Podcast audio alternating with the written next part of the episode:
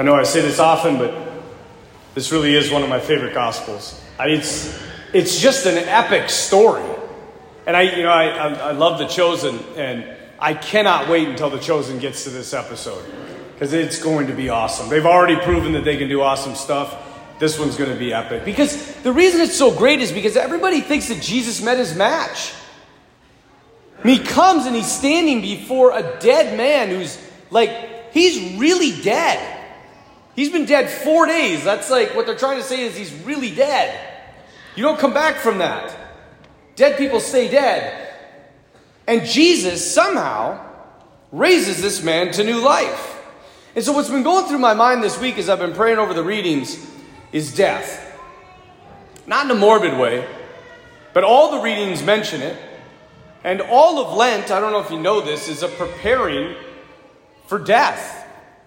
It's not only preparing for our own death, it's preparing for Jesus' death.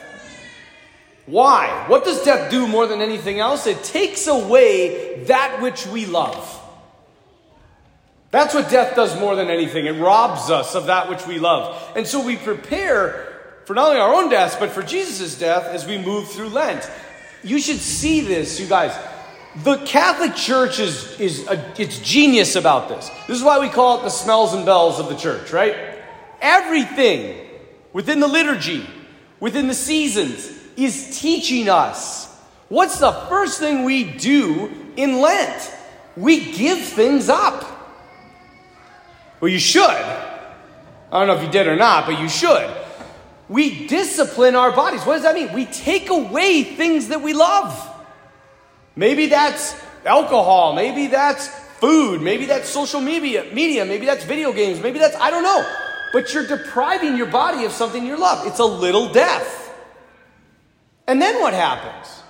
Well, then stuff starts getting taken away within the liturgy. You know, I had a guy last week, he's like, Father, I'm, I don't like the music at St. Joe's anymore. I'm like, why? And he's like, there's no organ, there's no piano. And I'm, no offense to you guys, you do a great job. but he's like, there's no organ, there's no piano. And I'm like, good. Good. I'm glad you noticed that. You should feel it. Why? Because things are being taken away. Then this weekend, we cover all the statues. Everybody's like, why do we do that? The Catholic Church is weird. Right? Now they look like mummies. We do it because more and more things are being taken away from us. This because we're getting closer. Next week is Palm Sunday. And so this week we cover the beautiful things of the church to show that even beauty's being taken away from us. I told my staff next week or next year, I was like, I want to cover all the stained glass windows too, because it says that you're supposed to cover all images, all sacred images. They didn't like that, but we'll see what happens. But all of, he's one of my staff members. All of Lent is a preparation for death, right? All of it. I was thinking about this. Think about from this Sunday onward. All it is is focusing on death. This Sunday, we see what Jesus does when he's encountered with death, right? The death of his friend Lazarus. Next Sunday is Palm Sunday. We begin to meditate on the passion of Jesus. Good Friday, I don't know if you remember. So remember, I said things are taken away? If you guys remember in Good Friday, you know what happens at the end of that liturgy? Everything in the sanctuary is removed. Because now it's all gone. God is dead. Everything beautiful is gone. And then on Easter Sunday, we see what Jesus does with death as he conquers it. But when we talk about death, we get uncomfortable. A lot of people do. You know, the, the other uh, couple weeks ago, maybe three weeks ago, I was talking to the second graders about First Communion. And I said, What's the greatest gift you've received, kids? And this kid's like, Oh, this Hot Wheels racetrack. And I'm like, No, wrong. This other kid's, Oh, my PlayStation. I'm like, Wrong. And they were just going through with all these things, and finally they were just super confused because they were focusing on the wrong thing. Finally, this one kid's like, "Oh, I got it," and I'm like, "What?" And he's like, "Life." I'm like, "Good." Life is the greatest gift. I said, "Why is life the greatest gift?" He's like, well, without life, we can't enjoy any other gift. And I'm like, "Good." Smart little kid. But then I said, "But kids, why can't this life be the greatest gift?" And they were all like, mm. This one little kid's like, Ooh, I think I know. And I called on him and I'm like, why can't this life be the greatest gift? And he's like, this life can't be the greatest gift because we. He kind of like looks around, he looks at me, and he's like, we D I E.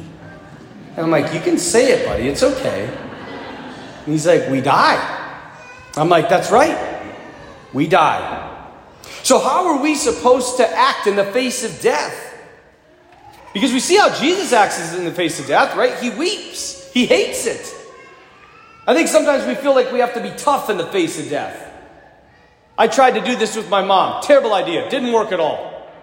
I was an absolute mess. And why should we think that we should act that way when Jesus didn't even act that way? When he met his best friend who died, Lazarus, he wept at his own death. Remember in the agony in the garden? What does he say? Father, take this cup from me. I don't want to do it. He sweats blood. Why? Because death was never part of the plan. Death is an atrocity. Now, I know that some of you aren't, well, probably all of you aren't Greek scholars. But the Bible, every once in a while, does a terrible job of translating. I don't know why. But there's this line in today's gospel, and it says that when Jesus saw that his son or his friend had died and he saw the people, he was perturbed. That is the dumbest word. Whatever moron came up with that word in the Bible is a fool. The actual Greek, you know what it says when he stands before the tomb of his best friend? It says his guts wrenched inside of him. He howled internally perturbed. Really. I get perturbed at a stoplight. My guts don't wrench inside of me. God hates death, you guys. He abhors it. It's not natural, and we know it. And yet, we all die. And despite, despite the medical advancements we have, despite the technological advancements we have, we're still going to die. There's nothing we can do to conquer death. However, I did read an article last week, and AI scientists believe that by 2030, we will live forever. Dumbest article I've read in a long time. I feel dumber for reading it, in fact. It's ridiculous. But are you ready for it? Are you ready for death? Because it's coming. Because every other major event in our life, we rehearse. Your wedding. And we have wedding rehearsals. Think about how much planning you put into your wedding day. Graduations, parents, think about how much planning you're doing for those open houses. We do it in Lent. We're trying to prepare. That's why the, the church gives us all these things. It's not to ruin the next 40 days, it's to get you ready for something that is inevitable. But sadly, few take part in it. And because of that, few are prepared for what death is going to be like. So, here's how you do it. That Lent really gives us three ways. The first one, we got to think about it a lot. Because it's coming. It's the one for sure fact of our lives. I was listening to a podcast this last week, and he was talking about a new study they did. I think it came out of Harvard. They polled 20,000 uh, people, and they found out that the findings were astonishing. They found out that the mortality rate of humans is still 100%. You get it? Okay. We're, I mean, it's just there. It hangs over our heads. You know, when I was living in Rome, there's this church. If you ever get to go to Rome, I think it's called uh, San Francesco de la. No, Something of the Immaculate Conception, whatever. Ask me when you go, I'll find it for you. But in the basement of this church is what is affectionately called the Bone Church. This church is not a church, there are like five separate chapels. When they were digging underneath the church, they found that there was a, a Capuchin burial ground, and they found over 3,000 bodies of dead Capuchin monks. And somebody had a great idea to take all of their bones and to make chapels out of them. So when you walk through these chapels, there's five of them, they're about 15 feet by 15 feet. The, the altar is all made out of bones, human bones. Femurs, radius, ulnas, fingers. There's skulls in the front of it. The floors are mosaicked in bones. The chandeliers are rib cages. The wall, it's just crazy and morbid and eerie, but nothing prepares you for the last chapel. As you're walking, it's kind of artistic and cool. I don't know. The guy, the guy, he was a, a weirdo that did it, but it's cool. So anyway, you get to the last chapel. In the last chapel, when you come around the corner, there's these three monks. And they're skeletons, and they're kind of bowed down, but you can see the skeleton face with the hood, the brown hood over the top, and their skeleton fingers are sticking out. And there's three of them in a row. And there's a sign down below, and it says, What you are, we once were. And what we are, you soon will be. I have never been more in touch with my mortality than in that moment. If you knew, you guys, that you were going to die next week, what would you do? Would you do anything different? Would you change anything about how you live? Do it now. Do it now. Second one, practice discipline. What we're going to do, what we should be doing all of Lent, but we should do it all of our lives. You know, we used to call discipline mortification. Mortification comes from two Latin words, mors and facere. Mors means death. Facere means to make. So mortification or discipline means to make death on your body. Why? So that we're ready.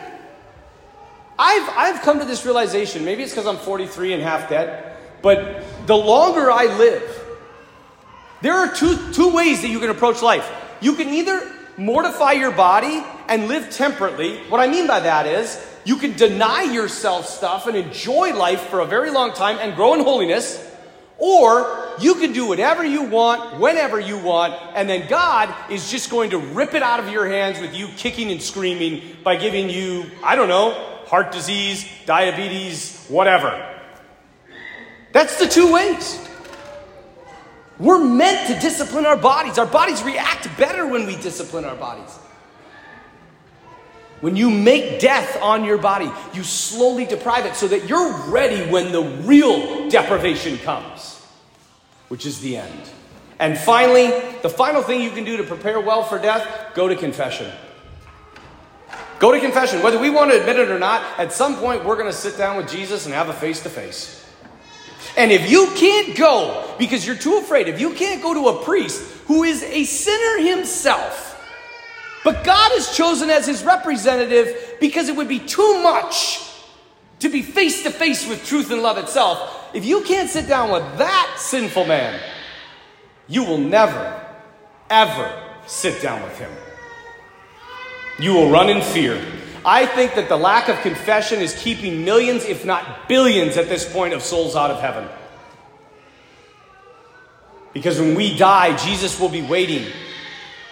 And if you've never experienced forgiveness and mercy, you'll run from Him.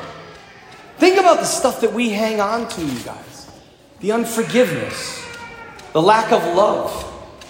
And if we're honest, confession is like a death. You got to die to yourself and go admit what you've done is wrong. And then you, like Lazarus, pass from death to absolute life. So that when that day comes, you're ready. So don't be afraid of death. Face it. Think about it so you're ready when it comes. Practice discipline so you begin already to know what it is like to die. And go to confession so you're ready when death comes. And when that day comes and you close your eyes for the last time, you won't run from Jesus in fear and embarrassment. Rather, you will run to him because you know he is mercy itself. And you, like Lazarus, will not only conquer death in this life, but secure your life for eternity.